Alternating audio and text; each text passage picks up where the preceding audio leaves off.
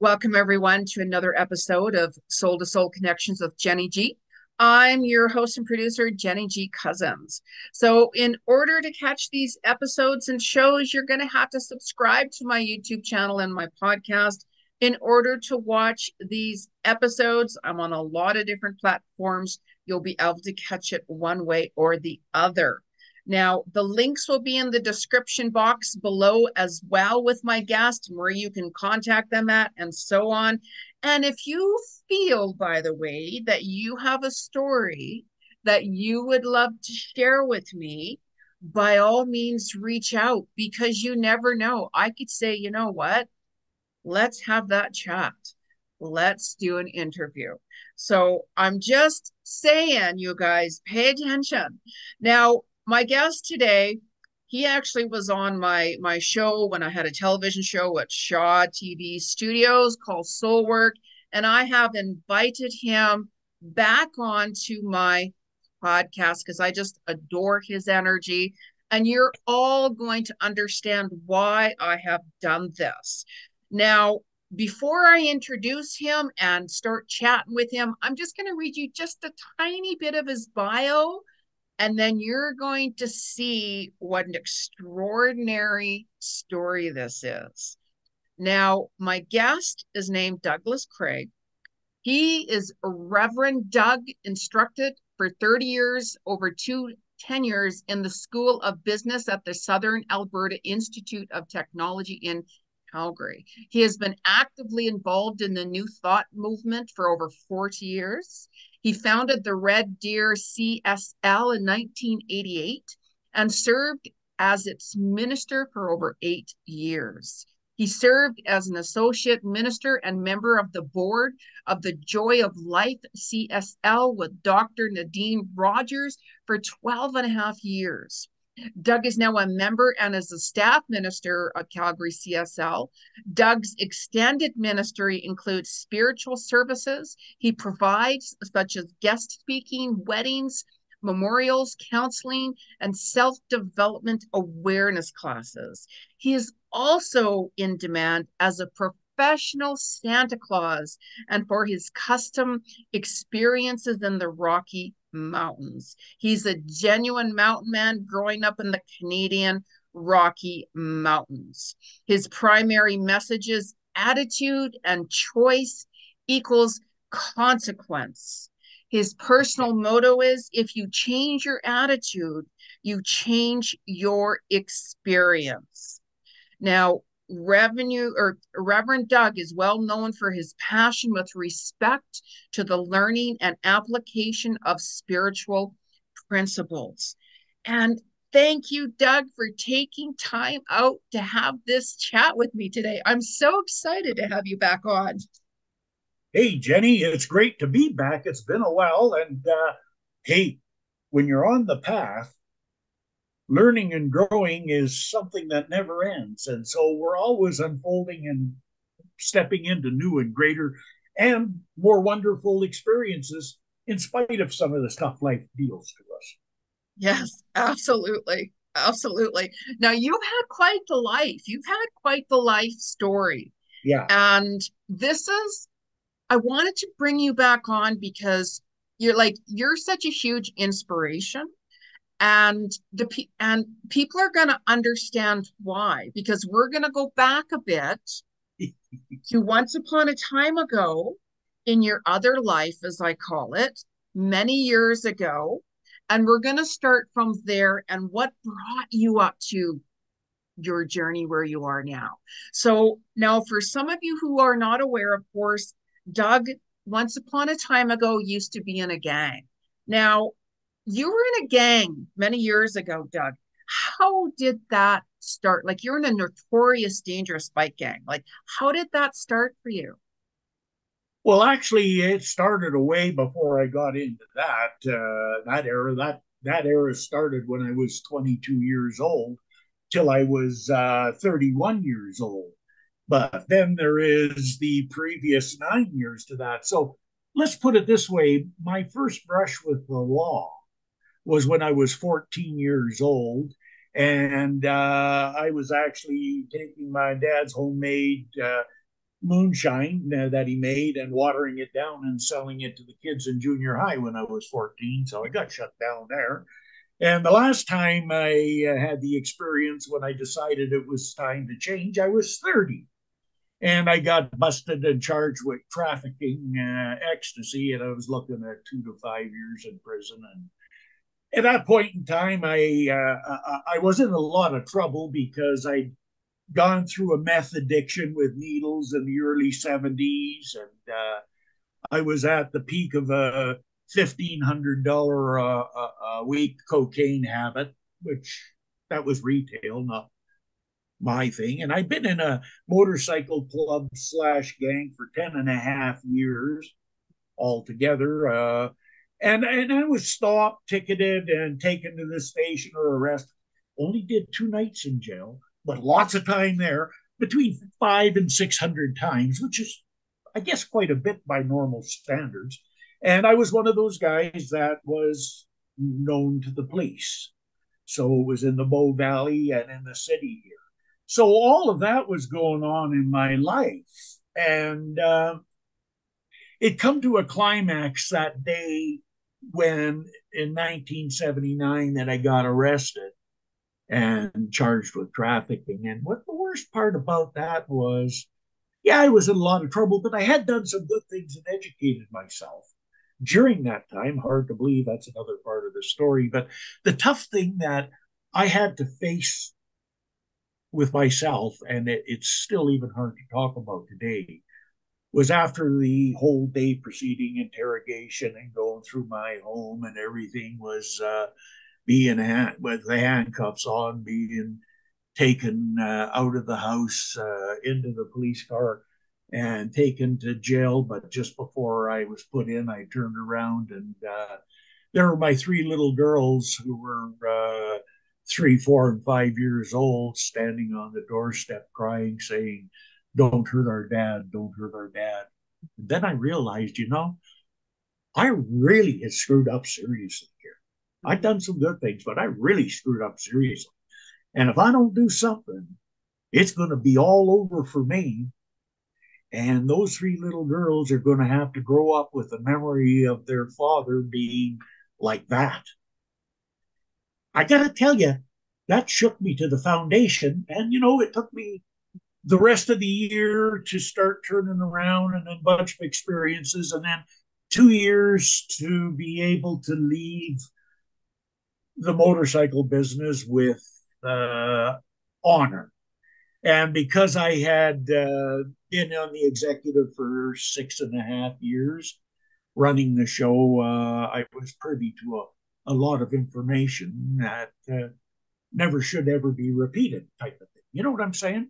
Yeah. So anyhow, uh, that's that's how I started, and I remember that going through working with the power of positive thinking and things like that, and just mind power wanted nothing to do with God, nothing to do with religion, nothing to do with any of that. No, not me. I can do it the other way. And I did some great things, you know. I had some great things, but then at the end of 1979, it all came crashing down because something was missing in my life. And I didn't know what it was, but I, I didn't believe in the traditional God, but I believed in something. And I said, okay, that's it. God, if I could get my life back, mm-hmm. if I can be shown how to get my life back, I would spend the rest of my life in service. Mm-hmm. Well, you kind of watch what you say mm-hmm. because you know you get an answer. I had a lucid dream a few weeks oh. later a very lucid dream, so real I couldn't believe it. Because these friends of mine and my spouse at the time had been trying to get me to go to this spiritual center, uh, and I wouldn't do it because, well, man, get that stuff away from me. but there I am saying, God, if there is a God and I can get my life back, I'll spend the rest of it in service. And then this dream there I was in this old facility, and it was an old theater, and it had a backdrop and a lectern and a couple of chairs, and a man standing up there speaking, and I was sitting down in about the sixth row right in front. It was so damn real that I said to my uh, spouse, my friends, I'm going there next Sunday. And it was the second Sunday of January 1980. Uh, That's 44 years ago last Sunday. Okay, yesterday. Interesting. Yes. And I uh, went there and I walked in, and in the foyer, there was the guy that was in my dream. Whoa! It was in an old theater, and I walked in, and the curtain and the chairs were exactly like it was in the dream. And I walked up and I sat down, and he come out and talked, and I going, "This is it. This is what I need to do for me. I'm going to find my way out of this." I was so excited that I didn't even realize that I walked in and sat in the same chair. The next week, I'm going there and I'm sitting there again. I'm eager, and then you know I I'd heard the voice of the spirit before. I didn't know what it was, mm. but it saved my bacon a few times. And I'm sitting there, and there's this voice saying, "Doug, you're going to enjoy being a minister." I go, what? I'm not going to say it, but what? How the hell can that be? I mean, yeah. I'm in the dang business. I'm strung out. I'm just getting myself together. I got to go to March to see if I'm going to do two to five in prison. Yeah. I said, that's the most ridiculous thing I've ever heard. And then the voice said again, Doug, you're going to enjoy being a minister. I said, well, if that's what I got to do, you got to show me because I have no clue what that means. Eight years later, I stepped into the ministry after taking classes for five years. And I've been doing that work ever since. So that's how I got in there, and that's where I started. Wow. Wow. and I mean, that little voice within that, you know, I, I, I love those dreams, you know, what, what spirit shows us and then when we actually see it like literally happening like did you find like like you know even whenever you're in the gang and stuff like did you find that you were like counseling even other guys right? You, you know at all in in any like in a in a positive sense? Yes absolutely all the way through. Yeah. And even now uh, the guys that got out earlier, they were just the motorcycling guys that weren't the bad guys that were really into crime like me. uh, I was one of the bad or worst guys in that. But, uh, you know, we still get together every year. And there's just a few of us left. And I've known most of these guys over 52 years, except for my one bro I've known 62. And we get together uh, every year and uh, for weekend and sometimes during the year we see each other or mm-hmm. do business. And I always did things. I, I remember I was working with one guy, one one of the boys, and uh, damned if he didn't get murdered right in the middle of it. But that that happens sometime in that business, like counseling drug addicts and families. You know, uh, of the people I take on, I got a sixty-five percent rating of good mm-hmm. recovery. The other thirty-five percent kill themselves. Yeah.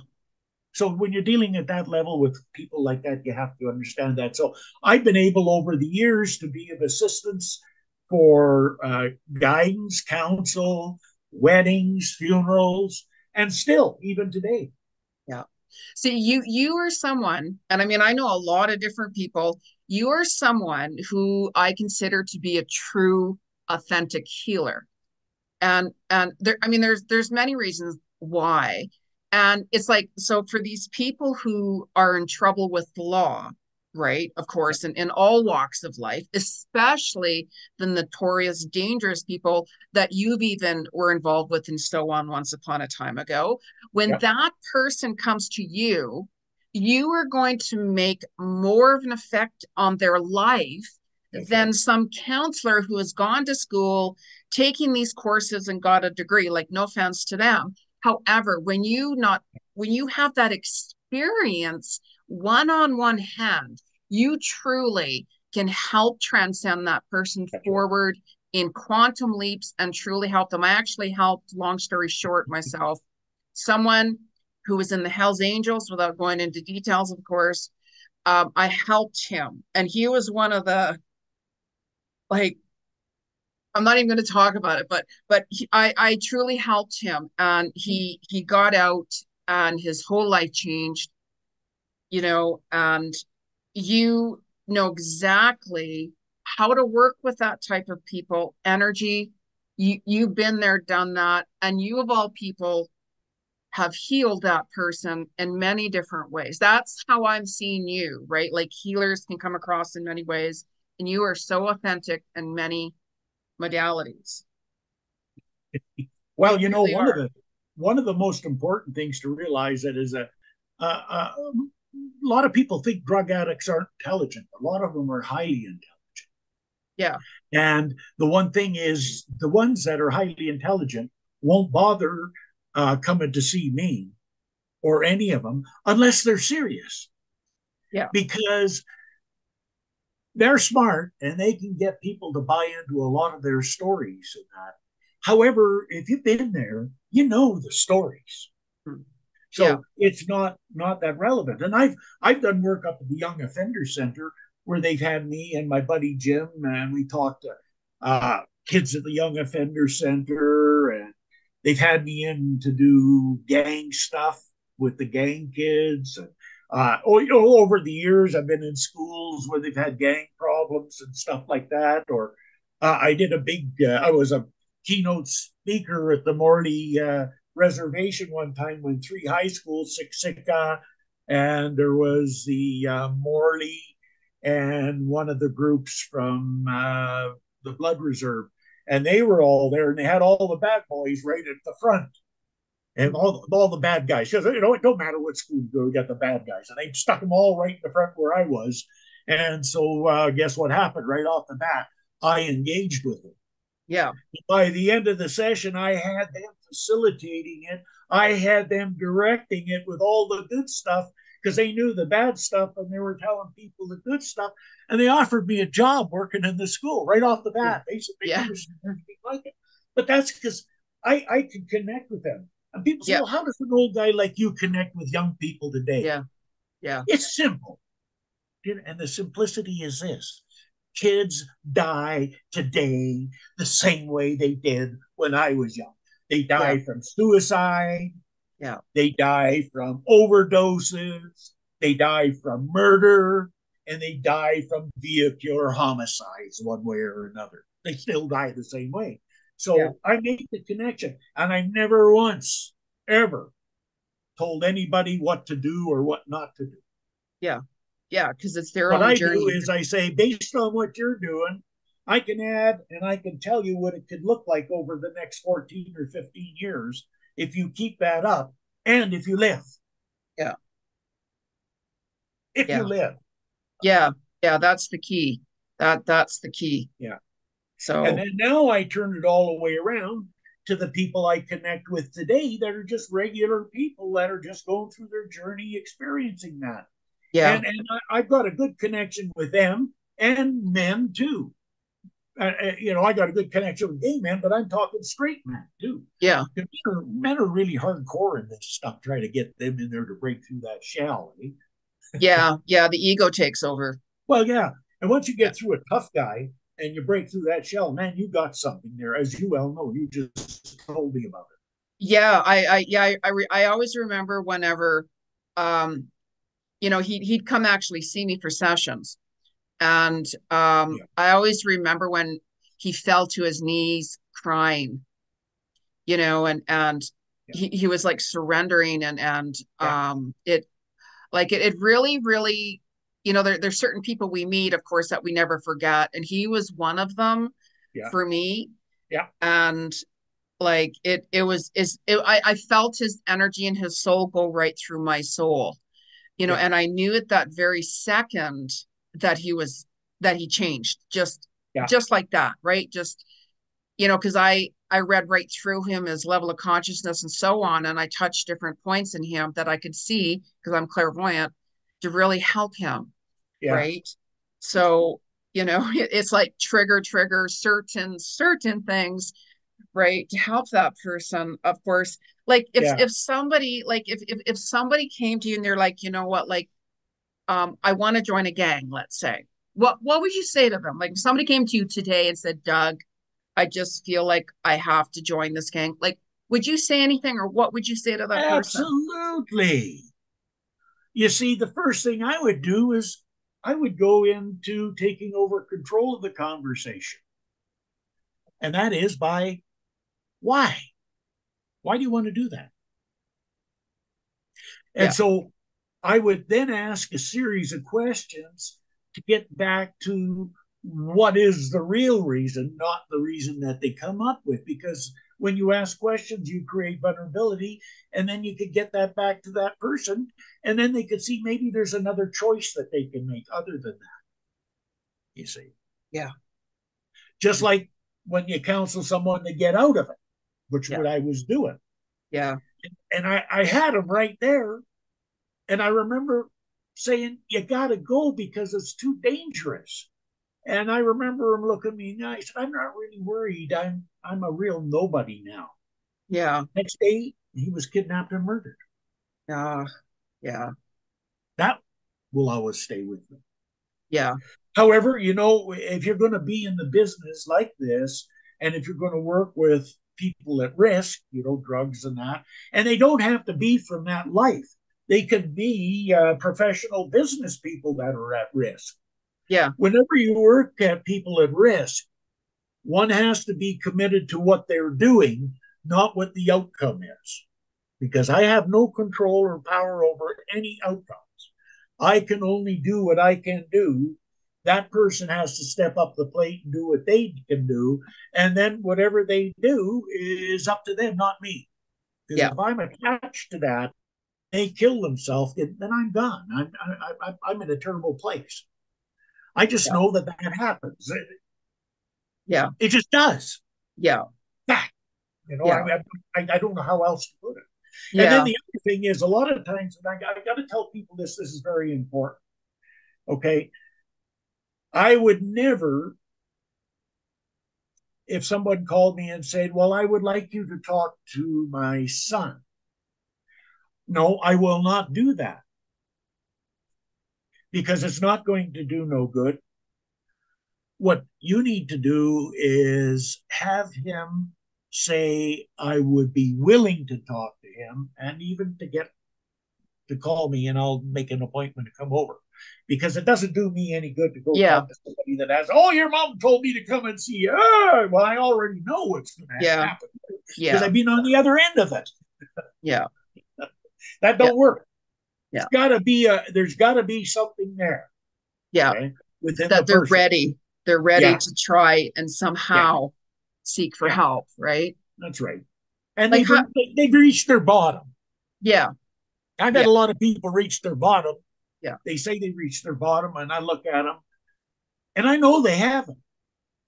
You know why? Because I ask them a few questions, and they're not willing to do this or they're not willing to do that because of this reason. So they haven't reached their bottom. When you reach your bottom, you're going to take whatever's given to you that's right to do by a person yeah. that knows. Yeah. How how did you because you you had like a like a weekly fifteen hundred dollar a week cocaine habit yeah. back then. How did you like get out of your addiction? Like how did how did that work? Well, that that's pretty intense, right? It's real easy, actually. Okay. now, over the years, I've come to know myself and realize, you see, I really didn't have all the qualities of a drug addict. I had an alcohol problem, not the qualities of an alcoholic. And any type of other uh, problem I had, I, I wasn't like the normal person. So eventually I found out what my thing is, and I still have it, is obsessive compulsive disorder.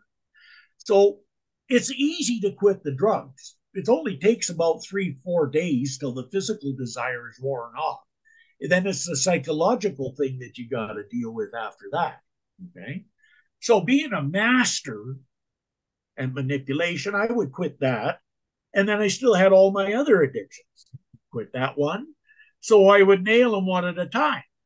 mm. till I get the one that was the most socially acceptable of all, which is uh, an eating disorder. Mm-hmm. Okay, it's a whole lot better than all the rest. I mean, oh, it's not yeah. good. Yeah. Okay, but it's a whole lot better for me than the rest. So yeah. really, what I found out I did was just substitute my addictions mm-hmm. and eliminated them all, and got down to that one. And then I had to really deal with the animal behind it, because eh? the demon that behind it drove me to be obsessive yeah. in all of these areas. So now that I've changed all that, okay, over time, a lot of time, I still have the obsessive compulsive disorder. So I, I work at minimizing it and channeling it in positive ways.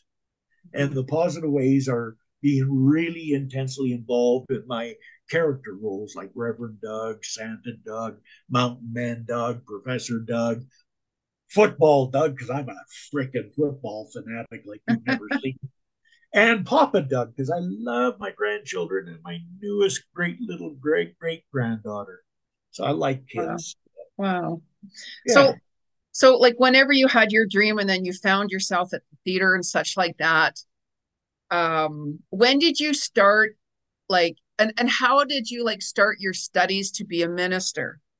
Right. Well, it was really interesting because at that time the organization I was with uh, was a let's call it New Thought Organization A, and they didn't have a program or that. And me, if I'm going to get into something, I, I jump right into it. I'm diving. And so there I am taking time to withdraw slowly from the motorcycle club business.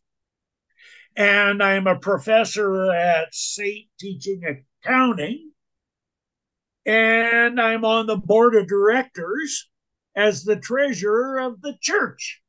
Ching, all at the same time. Try that on for size. It is tough. It was about a year and a half. So as I was on the board, ultimately something happened, and we went. I'd gone to a few seminars and seen some speakers, and our minister resigned, and we went through a process of candidating. And I'd seen one lady that I really liked and I brought her forward. Ultimately, I usually get what I want, by the way. Uh, that's who we chose, and she was with what was at that time Religious Science International, which is now the Centers for Spiritual Living. Yeah. And we work with Ernest Holmes and the Science of Mind, and I did the five year course. Started in September 83, graduated in May 88, moved to Red Deer, and started in June 88. Hmm did you take the like to to study to be a minister did you take it through through them or was it like yes. in class or online or something it was class live classes for five years once a week except for you know over the holidays in the summer yeah yeah yeah so i yeah. took five years and then not only that there's different milestones that you reach like being a practitioner and things like that and uh, then you're actually going out working with people, you know, doing prayer or what we call spiritual mind treatment work. We're actually going out and we work with people.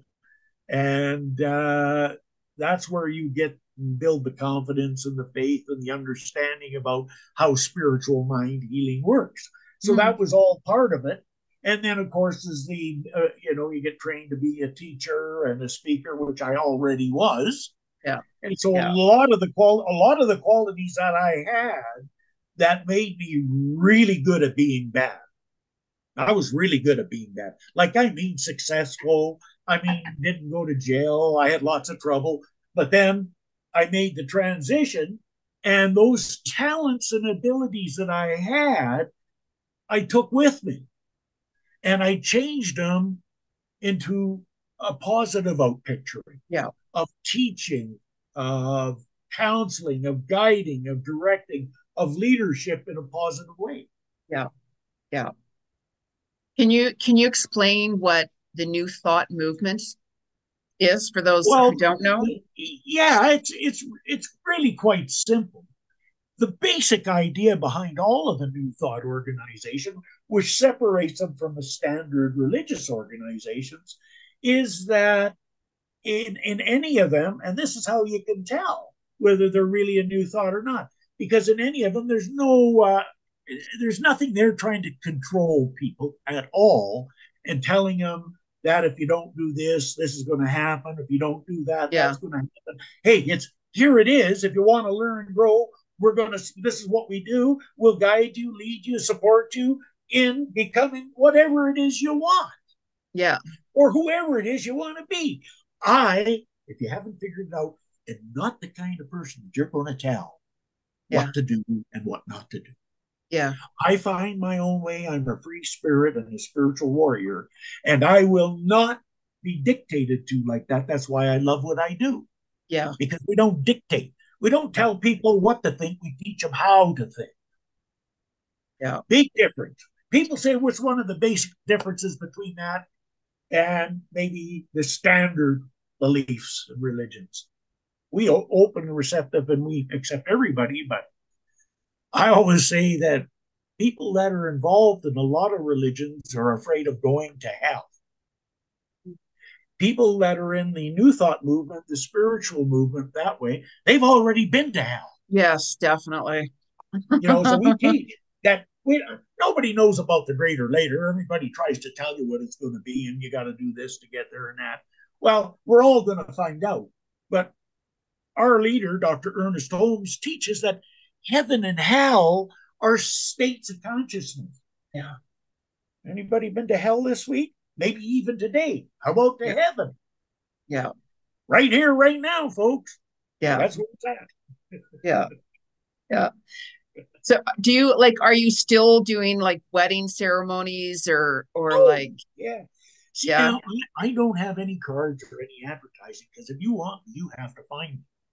So I did a wedding three years ago November 3rd, ice and snow. It was terrible, but it was a crusty day. But they wanted Barrier Lookout. It's just under a 400 meter climb. So me and my buddy, we went there about an hour and a half before the young people. We got at the top at the same time, by the way. I did the wedding up there and then come back. So I do wedding. I do weddings anywhere, anytime, customized to the heart's desire, long as they're not religious, because you need yeah. to have somebody of your faith yeah. in my opinion, if you're religious, and not if you're satanic. I don't do that. But anything yeah. in between, yeah. I'm open and receptive to. And I do counsel and guidance. And I'm a guest speaker. I've been a guest speaker at Unity of Calgary once a week or once a mm-hmm. month for over 20 years. Wow. And I speak at the Calgary Center for Spiritual Living, Red Deer Center for Spiritual Living, Zoom. I'm, I'm scheduled for West Hawaii coming up here. I think it's February. Oh, with Rita and Patrick? No, it's with uh, Nadine Rogers. I don't know what the they're the West uh, West Hawaii uh, Center for Spiritual. Okay. Yeah, because I, I, know, know who the people are. Yeah, That's just I, on my calendar for now. Okay, yeah, because I know Patrick and Rita at the CSL in Kauai. Yeah, well, that might be them. Yeah, I know them. They're actually really yeah. good friends of mine, and I I had met them when I was out there. So yeah, yeah, yeah. Well, I don't know which one it is, but uh, I, have got it scheduled. Uh, yeah. oh, that's so awesome. Rogers is the one that uh, is the current uh, interim minister there. So that's amazing. That that's well, truly I do all amazing. of that kind of stuff, and uh, you know, uh, for example, tomorrow. Uh, I got a call from a businessman that he's concerned about some of the stuff that's going on in his business from the accounting point of view. Yeah. So he hired me to do some consulting. So I'm going to go out there and, uh, you, you, know, get him on the right track in the right yeah. direction because I've taught auditing and stuff like that. So you see, that's and, I get to use all, all, that kind of stuff that uh, yeah. that I, am good at and yes. I love doing. Yeah. So now also for those of you who don't know, Doug is also a professional Santa Claus.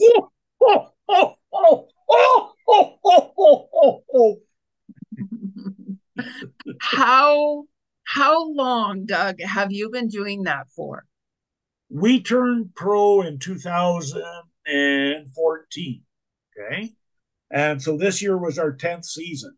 And it really, I I always did an amateur thing. I had a Santa suit and I go to take some kids. And when I was in the motorcycle club, it was nice to be Santa for my kids at their school parties because uh, everybody didn't know it was me and they weren't afraid of me, you see, like they were other times. So I always did that. And my honey, when she come, she told me uh, uh, uh right after we got together, you know, you're a Santa. You know that. You're going to be a Santa. So she, she really got me going. She went to the Santa school here in town and got some information, and we went, took Santa schools two seasons, and started out right from there. And uh, and again, you, you see people say, well, how how did you grow it into what we got? I'm booked for next year on the weekends, as yeah. I told you. Before. Yeah. Well, you see, we didn't grow it by advertising or anything. We grew it by demonstration, yeah. by being Santa and Mrs. Claus. And so we prepare for that totally different than most people because during the season, for about four or five months, every morning we get up and we do a meditation together. Mm-hmm. And we clearly see ourselves as Santa and Mrs. Claus. And we draw from the collective consciousness of Santa and Mrs. Claus established in the minds and the hearts of children, parents, and grandparents. And we draw that through us and express it by means of us in our own unique and special way. So once it's established in consciousness, as you well know, all you do is step into the experience and what you need is given to you right on the spot. Yeah. yeah. And it is powerful. I had several experiences where the kids were so neat. I have to look at their mothers or fathers right there and I said, you know, I get paid to do this. I can't believe it. I mean, I can't tell you what the experiences are because there's no words. Yeah. You can't have them because you can't buy that. Yeah. And we get them given to us because we're willing to give back. Yeah. We're willing to give of ourselves and we get it back. People say, oh, you must enjoy working for the children. We're doing it for the children. No, we don't do it for the children. We do it for the family. You see. So then it's then when you do it that way, it's inclusive in the energy that you create. And people not they don't maybe know nothing about it, but when they step into that energy and they see that and they experience it, they just walk away shaking their heads. So it's just wonderful. Wow. So you you also had to go to Santa school. How oh, how long like how long of a training? Well, it was just a weekend. Okay. okay. Just a weekend of suggestions okay. about costuming and that. But basically, more than that, it was networking with other people. And we met another couple, and this was their first Santa school. And uh, they're in the business. And she's a master seamstress. So we work back and forth, and I've given them some leads. They're out of town, and we're good friends. And we, you know, we get together and change stories and that, and, and ways and different things to do. So, you know, it's a network, just yeah. like any profession.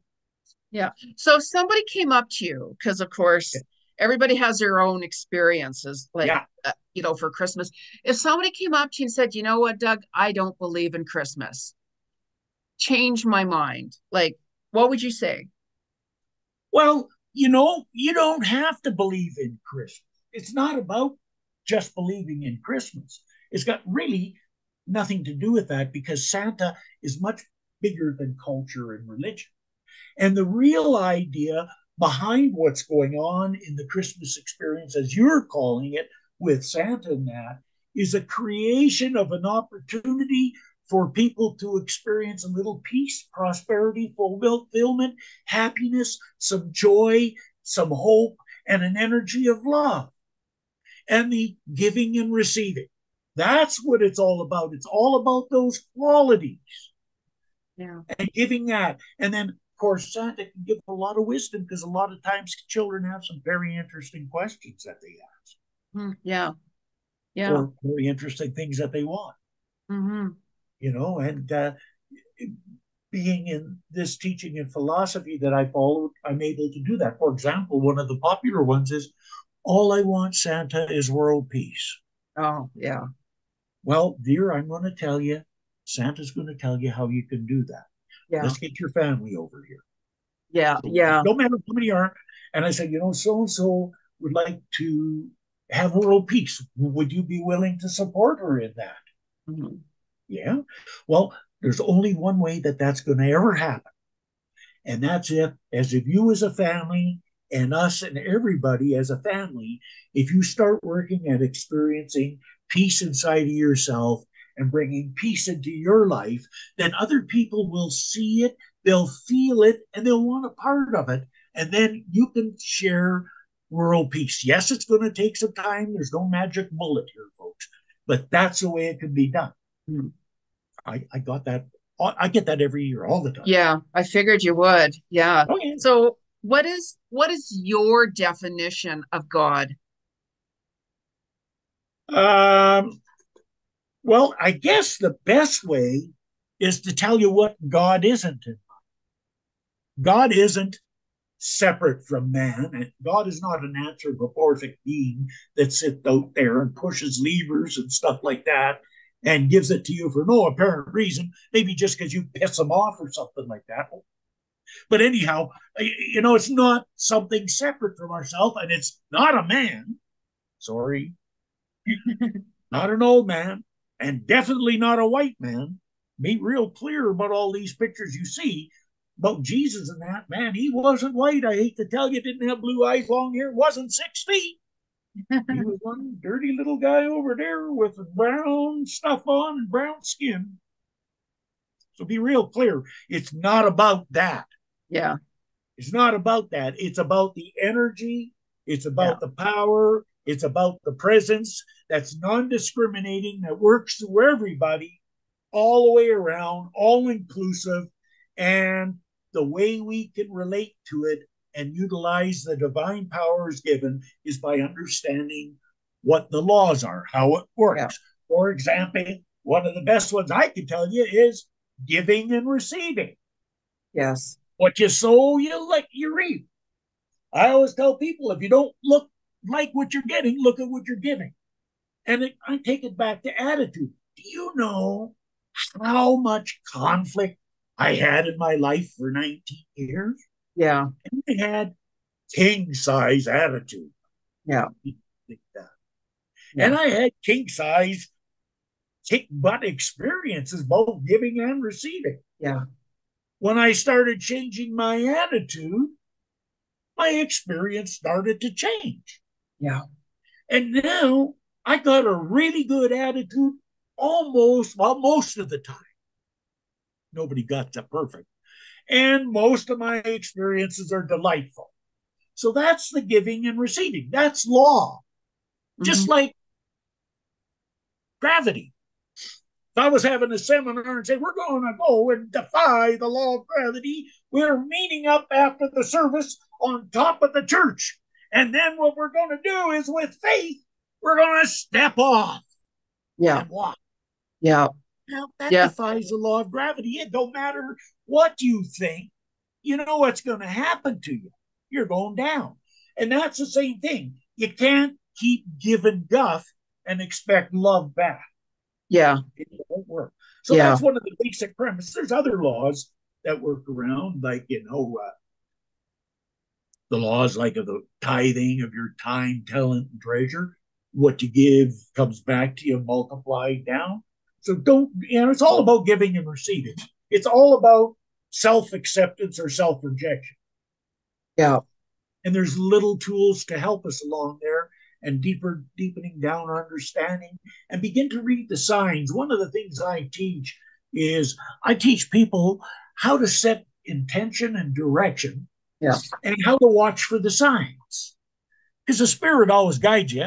It's just that we don't get it until somebody whacks us over the head with a two by four. Yeah. Yeah. But yeah. It's there all the time. It's always spirit always gives us learning by inspiration. Mm-hmm. And if we don't get it, then it progresses to desperation. Yeah. yeah. So so so what like what's next for you, Doug? Like what what's what's oh, next for you? I got a story and a half for you here, Jeni, on that. and it talks about exactly what I'm talking about. So for the last couple of three years, I've been in kind of a holding pattern because I was looking after uh, my, my honey and I, my brother in one care facility, my lifelong friend in another, and our auntie. And I'm being of service and I'm guest speaking, doing my stuff, and not really doing anything new, but just being happy. Yeah, and, yeah. You know, we're just really enjoying things. And then uh, I took a course last fall, and it was a basic, it's called Foundations, the basics of our Science of Mind teaching by Ernest Holmes. And I hadn't taken the beginning course since 1983. So I thought, well, you know, what the heck, 40 years, I can do it again. And so I took the course and decided to really work it. And some things began to happen. I'll tell you about the course there again, but uh, I, I got to step back in time to 30 years before this. And I had these two things on my bucket list that I really wanted to do. I really wanted to get a book out and get my teaching out that I'd learned, because I'd learned quite a bit in those 10, 11 years. And uh, I, I, really wanted to get a bit part in a major movie because mm. I thought I could be really good at that because I played bit roles and roles in all my life. So I put it on there, and I had a bunch of other things. I've done pretty much all of it, except for that. And then I'm so busy, I just dropped it. When I was in Santa school, now this is going to be another side of the story, then we'll come back to it. Uh, there was a group that come and did a video movie documentary on the Santa School and followed through the lives of two Santas, myself and another guy that was ex-RCMP. And so we did that, and it was they played on TELUS for three, four, five Christmases, yeah, stuff like that. Anyhow, so there's that. Cha-ching, cha-ching, cha-ching. And my passion is telling stories. So yeah, I, I I I was on this country and western station with this couple. They just love my stories. They moved over to Today Radio 101.5, Bo and Jess. I moved with them because I just love them and their show. They're great. And they always answer the phone when I call. And so I tell the stories over there. Okay. So we got that set. Now we're going back to the course. So in the course, one of the things was visioning. And I'd done visioning before, but I decided I'm going to really get into it because I, I need to go somewhere. And envisioning is not visualization. You don't know where you're going. You just open up to the idea, Spirit, show me where to go. Show me what's next. Take me, I'm ready. Of course, then one of the things that's also necessary is to release anything that you still need to release. And I had done a ton of forgiveness work, but I had this one guy on the list.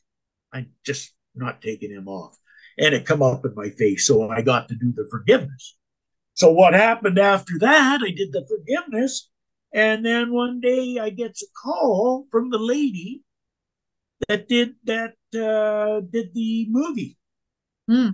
and she has her own business here, Snapshot Video Productions here in Calgary, Laura O'Grady, and she calls me, and she'd been listening to the radio and knew that that was the Doug that was the Santa she shot. So she gave me a call one day, and we got together, and she said, you know I'm thinking that there's a real movie production here of your life and the change that you made and inspirational all of that. Yeah. And so there it is. And and she's we're into the stage now. Next meeting, we're going to start talking about how the story is going to be delivered. And she come up with the idea of starting right where I am now and then going back to the beginning, know, bringing it forward. And God, I could play a bit part in a major movie, couldn't I? Yes. I got my book started, so. Yes. Yeah. So anyhow, you want to know what's next? Yeah. That's on the table right now, and where it goes and what happens. Well, yeah. Who knows? I we may have to do another show in a year or so. Yeah. No, definitely. Of, of course. Of course right? As as I said, you're the only person who I invited back um, from when I had that. my television show, yeah. right? You know, for many reasons, many reasons, right? Because there's yeah. just so much more to talk about and and and share, right? Like it's it's oh, really endless. Yeah. It's really endless. Well, it never stops growing. You, you know, uh, the only creature on the planet, the only living thing that tries to stifle its own growth and change is human beings. Yeah. Everything else just goes with it. Yeah. And if we would start doing that, then we could give some direction to the change. Yeah. Yeah. No, that, you don't have to know what it is. Yeah. yeah. Yeah, no, because there, there's so many people, of course, who, you know, are like are depressed and anxiety and um, who are giving up hope with with so many yeah. different things, you know. And I mean, that's why I do my work that I do, you know, and work with people because, you know, even if I even have one person per day, let's say, I know that my job is done because I channel and work with the Christ consciousness myself.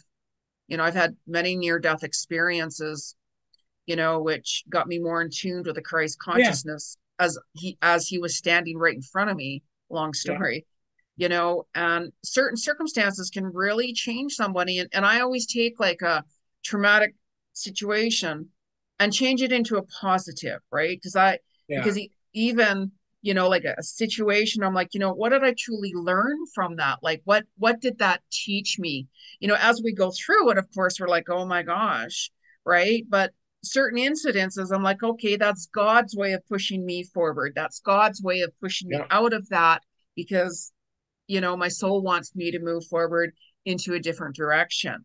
And I surrender absolutely everything. Like I work towards whatever it is I'm doing, you know, and I surrender it. I, I don't think anything more of it, you know, and you know it, it's it's all about showing love and compassion and unconditional love towards everyone and not ever judging anybody for anything, right? right? We all have lessons to learn, and it's our own journey of self discovery. If we're open, receive.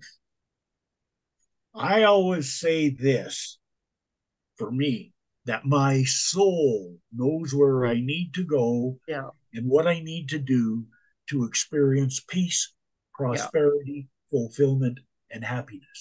And yes. I know I am divinely guided, led, and directed to the fulfillment of this declaration. And I am open and receptive to following the signs and taking the necessary yes. actions as presented. Yeah. That little voice, even that little voice you had, yeah. right that little voice yeah. and you're like how can i be like how like you know like from a like a biker gang member and all of that to like a ministry like like what and then to santa claus and yeah. now and like really you know it's that that little voice i always tell people you know like when you're really passionate towards something when you follow your passions no matter what it is you're going to find your soul's calling and soul's passion when you're open to the new and so on. Like I even do photography just as like a meditation, right? It's something I'm very passionate about. I'm not like a professional at it, but I really enjoy it. And I've I've even had like Nat Geographic like say, wow, that's a really good picture. And I'm like, what, what are you talking about? Like, really? You know, it's like staying true to yourself, being authentic, and showing kindness and love towards others, right? And to self yes yourself ab- absolutely like yeah. i'm hard on myself at times and i'm like okay Jeni like you got to show yourself love and compassion you know we're not perfect we learn and we all have our good days and not so good days and and, and such like that and you know it, it's just going with your own rhythm of what yeah. feels right for you you know you could have 10 people saying don't go this direction and it could stop you right in your tracks with fear but that little voice is like go that direction because that's the direction God wants you to go towards, that your soul wants you to gravitate you towards because we want you to go that direction because there's something there that's going to open up that's new right. doors for you and and expand and share more of who you are as long as you're being authentic. And that's what i call a defining moment. Yeah. And i'll share you with this i i, I don't usually like talking about it but it was really my defining moment in my life. And it was 1972. And I was on a slippery slope to hell. And I had uh, latched onto a quarter pound of pure rock crystal meth. And uh, I transitioned myself into a needle user. So I was using the needle on that three, four weeks, not much obsessive all day long. And I had track marks and you know, all the stuff that go with it. And I woke up one morning and I was in a chair slumped over and it was early morning and it was a older home in the kitchen and there was a party pack of needles over there. That's a diabetic 30 party pack all over the floor and all the stuff to cook, filter and that and strap you off and hit you up. And uh, I looked at my arms and I remember looking at everything and I'm just I just was so disgusted with myself and hated myself so bad. And I knew I disgraced my friends and my family and everybody. And I went through that process of realizing that the best thing I could do for everybody was just end it all and take myself out of it. And then, you know, nobody would have to put up with what I had become.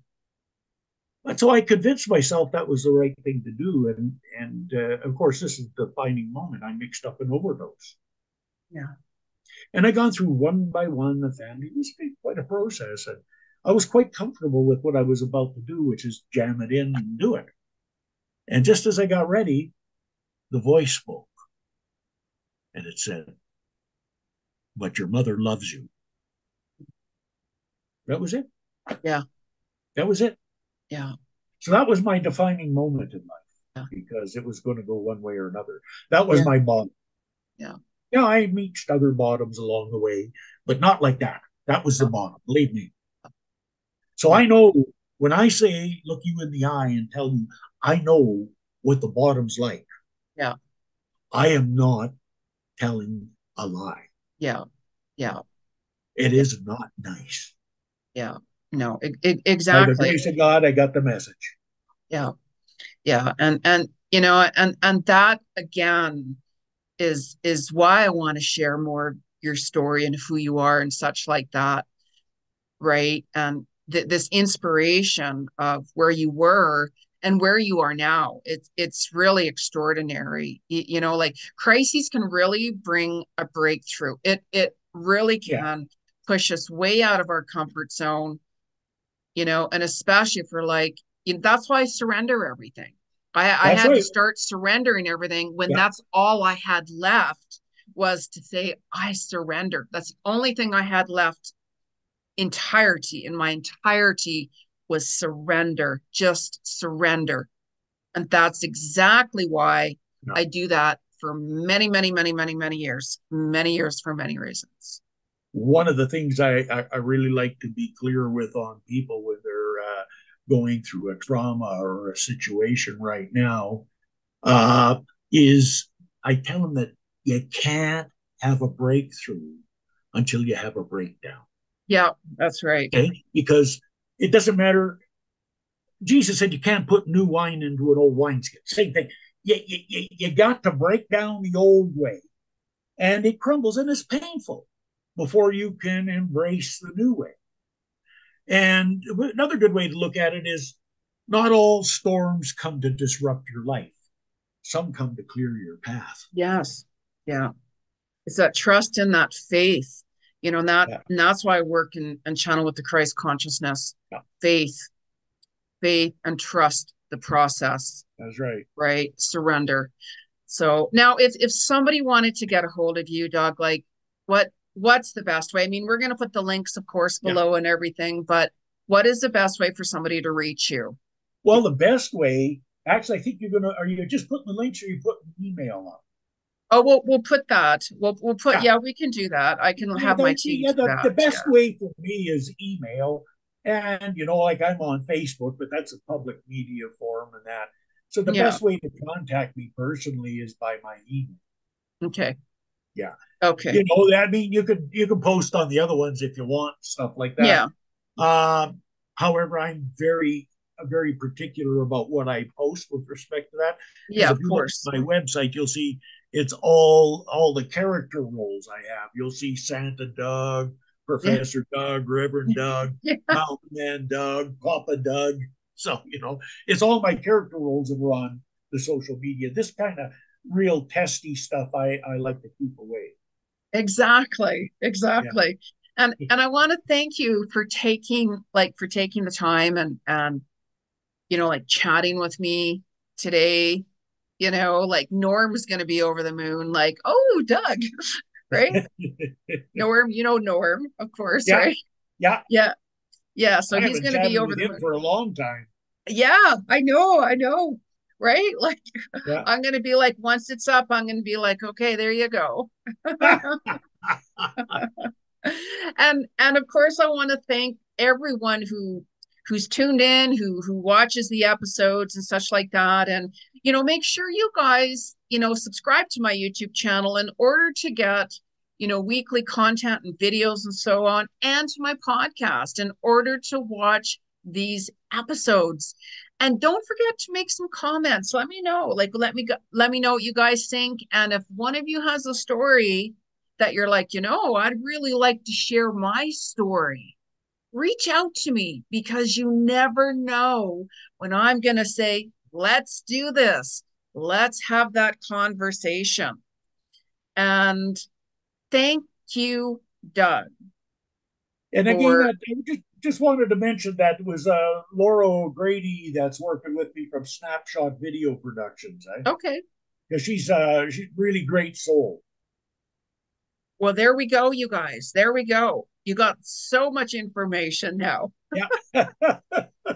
and thanks, thanks, a lot, Jeni, for having me on. Oh, I know that divine right action takes place in our lives. Yeah. And there's that which is constantly unfolding, bringing to us greater opportunities to yep. share the wisdom and wealth that we come across.